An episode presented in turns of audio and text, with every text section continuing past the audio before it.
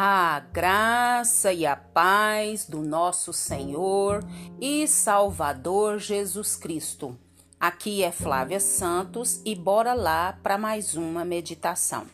Nós vamos meditar nas Sagradas Escrituras em Salmos 51, 10, apenas a parte B do versículo. E a Bíblia Sagrada diz: Ó oh Deus, renova dentro de mim um espírito estável. Ó oh Deus, renova dentro de mim um espírito estável. Salmos 51, versículo 10, parte B. Oremos. Pai, em nome de Jesus, nós pedimos ao Senhor, Pai, uma vez mais que nos perdoe, Pai. Perdoe, Deus, tudo que é em nós, Pai, que não agrada ao Senhor, que não está conforme a tua santa palavra. Pai, em nome de Jesus, Pai, como diz o salmista, o Senhor aqui nos sonda, o Senhor aqui nos conhece, vê se há em nós algum caminho mau e nos guia pela vereda da justiça. Guia-nos, Pai, pela vereda da justiça. Limpa-nos, purifica, santifica-nos. Nós clamamos, nós suplicamos, nós imploramos a Ti. Agradecemos ao Senhor por mais um dia, agradecemos ao Senhor por mais uma oportunidade, agradecemos ao Senhor por todo o cuidado, amor, zelo. Oh Senhor, a misericórdia do Senhor diz a tua palavra e nós cremos que ela se renova a cada manhã e é a causa de não sermos consumidos. Pedimos ao Senhor, Pai, que continue falando conosco. Fala conosco, Pai. Nós necessitamos da tua palavra. Nós necessitamos sermos alimentados pelo Senhor, Pai. Alimenta-nos por intermédio desse áudio. É o que nós pedimos nessa hora e já somos agradecidos no nome de Jesus. Amém. Quero compartilhar com vocês é, um pequeno trecho do meu pão diário que fala sobre firmeza. Firmeza. Bora lá. Será que é bom mudar de opinião sobre os outros, a vida e sobre o que fazer? Depende. Quem muda de opinião depois de pensar bem, percebe que estava errado. É sábio. Quem não muda de opinião de jeito nenhum é teimoso e fará grandes estragos por não se dispor a corrigir seus erros Afinal, todos erramos às vezes. Já quem se deixa mover por emoções e paixões é estável, vive seguro e errando porque não sabe o que faz. Nós vamos falar sobre o rei Saul. O rei Saul era assim. A história de hoje é a penúltima da vida dele. Foi mais uma e a pior das suas guinadas ele eliminará de Israel todos os magos e adivinhos, obedecendo a ordem de Deus, a ordem que Deus dera ao seu povo. Deuteronômio 18, 10, 20.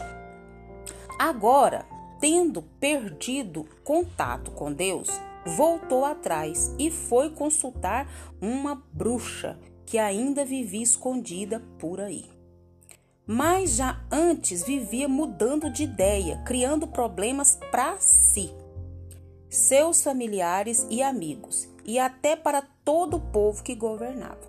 Olha para vocês verem quando a pessoa não muda de opinião, quando a pessoa fica naquele pensamento, não percebe que está errado, acha que está certo e vira um, um, um uma rocha, um turrão, dizendo que tá certo, que tá certo, que tá certo, e muitas das vezes até compreende que tá errado, mas não se dobra. Ele prejudica sua própria vida, seus familiares, seus amigos e todos os que estão à sua volta. Conhece alguém assim? Quando então tomava uma atitude, o rei Saul não pensava nas consequências e cometia o que? Tolices. Quem não pensa o que fazer, como fazer, de que maneira fazer e buscando sempre em Deus a direção, vive tomando atitudes que levam que a tolices. Conhece alguém assim? Já conviveu com alguém assim? Você e eu já cometemos tolices? Hum. Saul havia começado muito bem. orientado por Deus e seu profeta Samuel. Mas parece que logo se encantou com seu prestígio de rei e deixou de se submeter a Deus.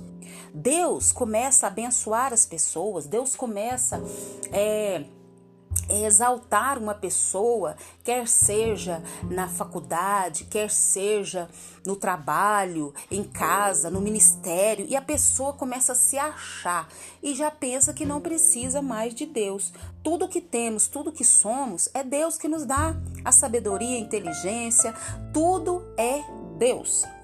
Ainda tentou manter Deus no jogo, mas não como Senhor, e sim como mero avalista dos seus próprios planos. Conhece gente assim também? Quer que Deus diga sempre sim, sim, sim? O que é claro não funciona, é ridículo. Ao fazer isso, perdeu o norte, perdeu a direção para onde deveria ir e passou a errar de um lado para outro. Depois, lê a história de Saul com mais tempo, com mais calma, que você vai ver quantas e quantas tolices que Saul cometeu por causa da vaidade e da arrogância. O sucessor desse desastrado rei foi Davi, um homem que também cometeu erros enormes, alguns provavelmente mais graves que os de Saul, mas que mesmo assim acabou bem. Qual a diferença que foi entre Saul e Davi? foi que Davi sempre se voltava de novo para Deus a fim de corrigir seu rumo.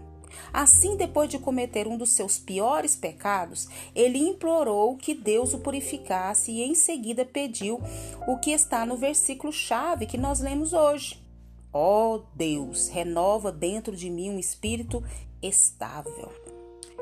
Portanto, mudar ou manter a posição não é tão importante, e sim descobrir a opinião de Deus e agir de acordo com a vontade de Deus. Portanto, mudar ou manter a opinião não é tão, tão, tão importante, e sim descobrir através da oração, do jejum, da consagração, da leitura, do estudo da palavra, a opinião de Deus, o que Deus quer, o propósito de Deus e agir de acordo não com a nossa vontade, mas a vontade do Senhor. Mude de uma vida sem Deus para uma com Deus e depois não mude mais. Mude de uma vida sem Deus para uma com Deus e depois não mude mais. Nós precisamos, necessitamos e é questão de sobrevivência aprendermos a ouvir a voz de Deus, porque é Deus é quem vai nos orientar, é Deus é quem vai nos capacitar, é Deus é quem vai nos dar força, é Deus quem vai nos dar entendimento, é Deus que vai aplanar os nossos caminhos, é Deus quem vai abrir as portas, é Deus quem vai realizar os seus propósitos na nossa vida. E não nós realizar é, não nós queremos que Deus realize os nossos propósitos, mas nós é que devemos nos alinhar a Deus e a sua vontade, e que o Espírito Santo de Deus continue falando aos nossos corações. Pai eterno, Pai santo, Pai querido, nós uma vez mais agradecemos ao Senhor por essa palavra que nós venhamos ter firmeza, não em nós, não nos amigos, não na sociedade, não no governo, mas firmeza no Senhor, na Sua palavra, no seu poder, na Sua direção. Deus, em nome de Jesus, nós suplicamos, nós imploramos. Agradecemos ao Senhor por essa palavra, agradecemos ao Senhor por mais um dia de vida, agradecemos ao Senhor por mais uma semana, agradecemos ao Senhor por mais um mês, agradecemos ao Senhor por uma oportunidade, agradecemos ao Senhor pelo pão de cada dia, pelo respirar, pelo falar, pelo andar, pelo enxergar. Agradecemos ao Senhor por tudo que o Senhor tem feito na nossa vida e por intermédio da nossa vida. Continua nos guardando dessa praga do coronavírus e de todas as pragas que estão sobre a terra. Guarda a nossa vida, guarda os nossos, é o nosso pedido, agradecidos no nome de Jesus. Leia a Bíblia. Leia a Bíblia e faça oração se você quiser crescer. Pois quem não ora e a Bíblia não lê, diminuirá, perecerá e não resistirá. Um abraço e até a próxima, querendo bom Deus. Fui!